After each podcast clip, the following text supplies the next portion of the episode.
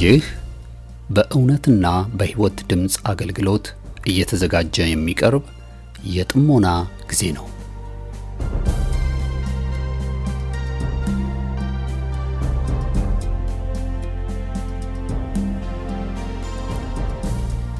ጥሞና ወይም ተመስጦ በግል የሚደረግ ራስን ውስጥን የመመልከቻና የመመርመሪያ የጸጥታ ጊዜ ነው።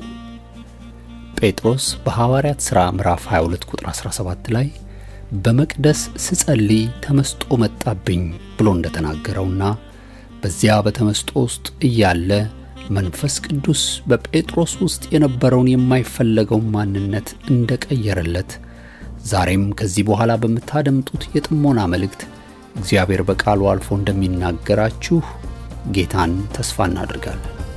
ቀጣዩን የጥሞና መልእክት በጥሞና ያድምጡ። አሁን ወደ መልእክቱ።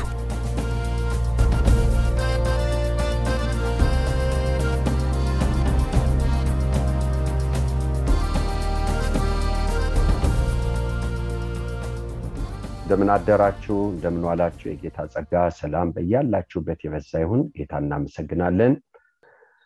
እሺ ወገኖቼ፣ ስለ ጸሎት ነው የምናገረው፣ ምክንያቱም ይሄ የጾምና የጸሎት ጊዜ ነው።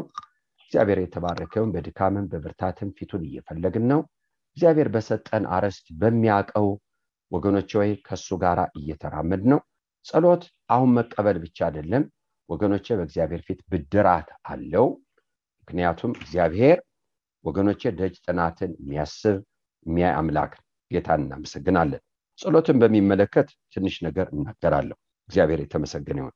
ወገኖቼ በጸሎት ውስጥ ትልቁ ነገር ትልቁ ነገር እግዚአብሔር እንደሚሰማ መቀበል። ጌታ በዕብራውያን መጽሐፍ ምዕራፍ አምስት የጸለየው ወገኖቼ ከዚህ መረዳት ልክ ነው። ፍጹም ሰው ነው፣ ፍጹም አምላክ ነው። ወደ አባቱ ግን የጸለየው ከሞት ሊያድነው ወደሚችል ይሄ በዚህ ችሎት ከሞት ሊያድነው ወደሚችል ብርቱ ጩኸትና እንባ አቀረበ፣ ምልጃን አቀረበ።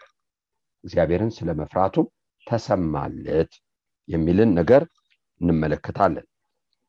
ስለዚህ እግዚአብሔር ወደ እሱ በጸሎት ስንቀርብ ወገኖቼ ከመጀመሪያው የሚጠቅመን ወደ ጸሎት ስንቀርብ ከሚጠቅመን ነገር አንዱ እግዚአብሔር እንደሚሰማ ወገኖች እንደሚሰማ መቀበል እንደሚሰማ ብዙ ሰዎች መናገራቸውን ነው እንጂ መስማቱን ይሰማኛል፣ እግዚአብሔር ይሰማኛል፣ እግዚአብሔር ያዳምጠኛል፣ እግዚአብሔር ያየኛል የሚል መቀበል የላቸው። ዮሐንስ የሚለው እንደዛ ነው።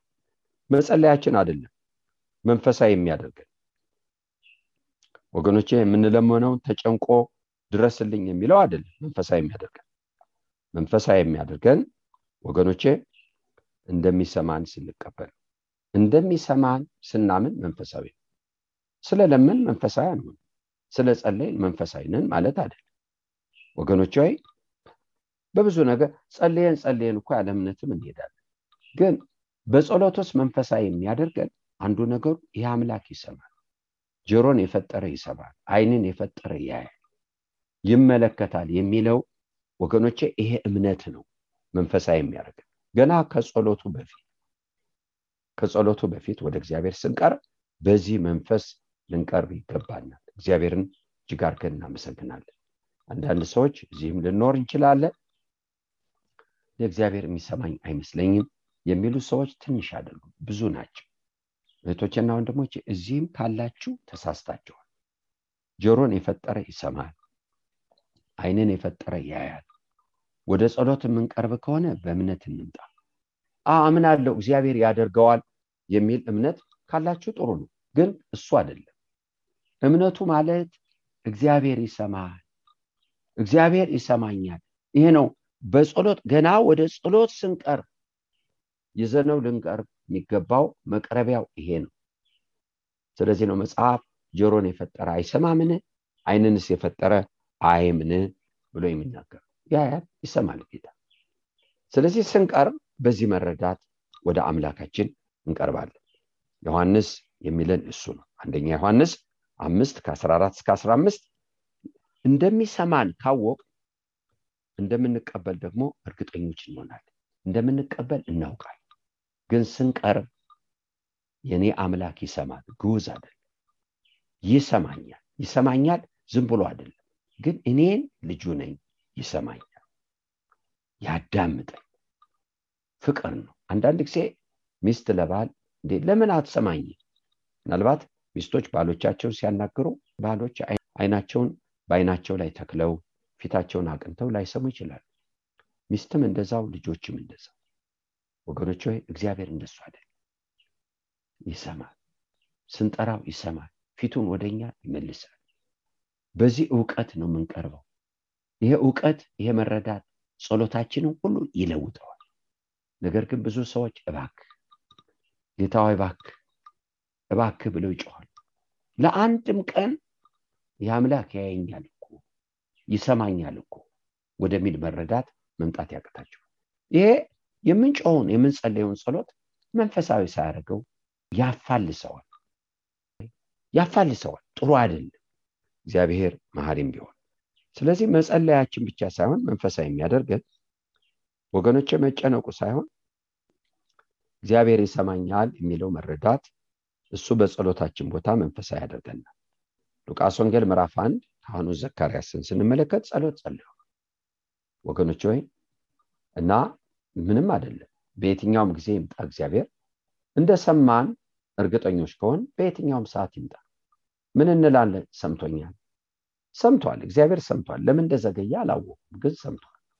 ቢዘገይ ሰምቶኛል ግን ለምን እንደሆነ አይገባኝ ደግመን ብንናገር እንኳን ጌታ ሆይ ሰምተኛል ግን ዘገየብ ሰምተኛል ለምን ዘገየብ ስለዚህ ነው እነ ኢሳያስ ሲናገሩ ለምን እንደማይሰማ እንደማያድን መንገደኛ ትሆንብናለ አሉ። ምኑ ነው? እርግጠኛ ነው። ምንድን ነው እርግጠኛው? ይሰማል። እግዚአብሔር ይሰማል። እግዚአብሔር ያዳምጣል። እግዚአብሔር ያዳምጣል። በዚህ መረዳት ነው ኢሳያስ የሚናገር ስለዚህ ሉቃስ ምዕራፍ አንድ ላይ ካህኑ ዘካርያስ ጸልዋል ተራ ደርሶት ለማጠን በገባበት መቅደስ እግዚአብሔር መልአክ ጠበቀው አትፍራ ጸሎት ተሰምተዋል ሚስት ኤልሳቤጥ ወንድ ልጅ ትወልድላለች ብሎ መላእክቱ ሲናገረው no አለ። ሚስቴ አርጅታለች እኔም አርጅቻለሁ። ሊሆን አይችልም። ኖ ጸሎትህ እኮ ተሰምቷል። እኔ አርጅ ጸሎት እኮ ተሰምቷል።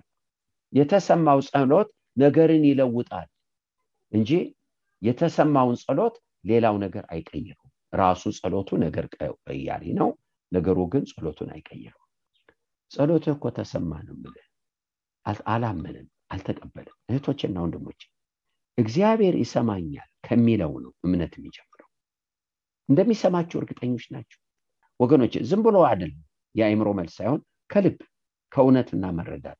እግዚአብሔር ብትናገሩ ብጠሩት እንደሚሰማ ብትለምኑት እንደሚሰማ እርግጠኛ ናቸው እህቶችና ወንድሞች እግዚአብሔርን እጅግ አድርገን እናመሰግናለን። ስለዚህ ሰው እንኳን ጸሎት ተመለሰ ሲባል ብቁ አይደል ወደ ጸሎት ስንቀር የአምላክ ይሰማ የአምላክ ያያል የአምላክ ያዳምጣል ስሙ ለዘላለም ብሩክ ይሁን።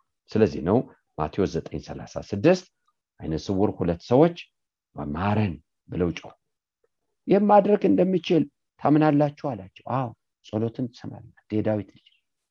ታዳጊ ነብስን ስጋን መንፈስን እንደ እምነታችሁ ይሁንላችሁ ብሎ አልተዋቸው እጆቹን በአይኖቹ ላይ በአይናቸው ላይ ጭኖ ፈወሳቸው። የጠራን አምላክ ይሰማል ጌታ ይሰማል ጌታ ይሰማል። አንቺን ይሰማል አንተን ይሰማል። እግዚአብሔር እንደሚሰማችሁ እርግጠኛ ባለመሆን ጠላት የሚፈትናችሁ ከእግዚአብሔር ባህሪ ውጪ እግዚአብሔርን እንድታው ጠላት የፈተናችሁ አይናችንን ይከፍታል። ጆሮን የፈጠረ እንደሚሰማ አይንን የፈጠረ እንደሚያይ ይህም መረዳት ይሞላናል። እግዚአብሔር ይባረክ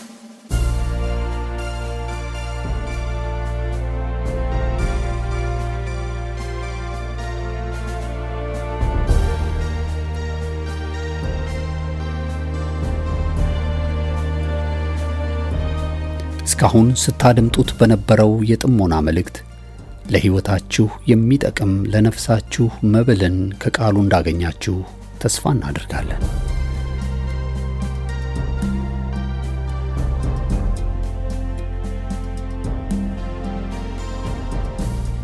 ማንኛውም መንፈሳዊ የሆነ ጥያቄዎችን ሊያጋሩን ፈቃደኛ ከሆኑ ከዚህ ቀጥሎ በማሳወቀው የስልክ ቁጥር በጽሑፍ ወይም ድምፆን ቀርጸው ቢልኩልን ምላሽን ያገኛሉ። ለአሜሪካ የስልክ ቁጥራችን 215 782 08 48 ሲሆን የካናዳው ቁጥራችን ደግሞ 647 518 4919 ነው። የእውነትና የሕይወት ድምፅ አገልግሎት የእግዚአብሔር ጸጋ ለሁላችንም ይብዛልን።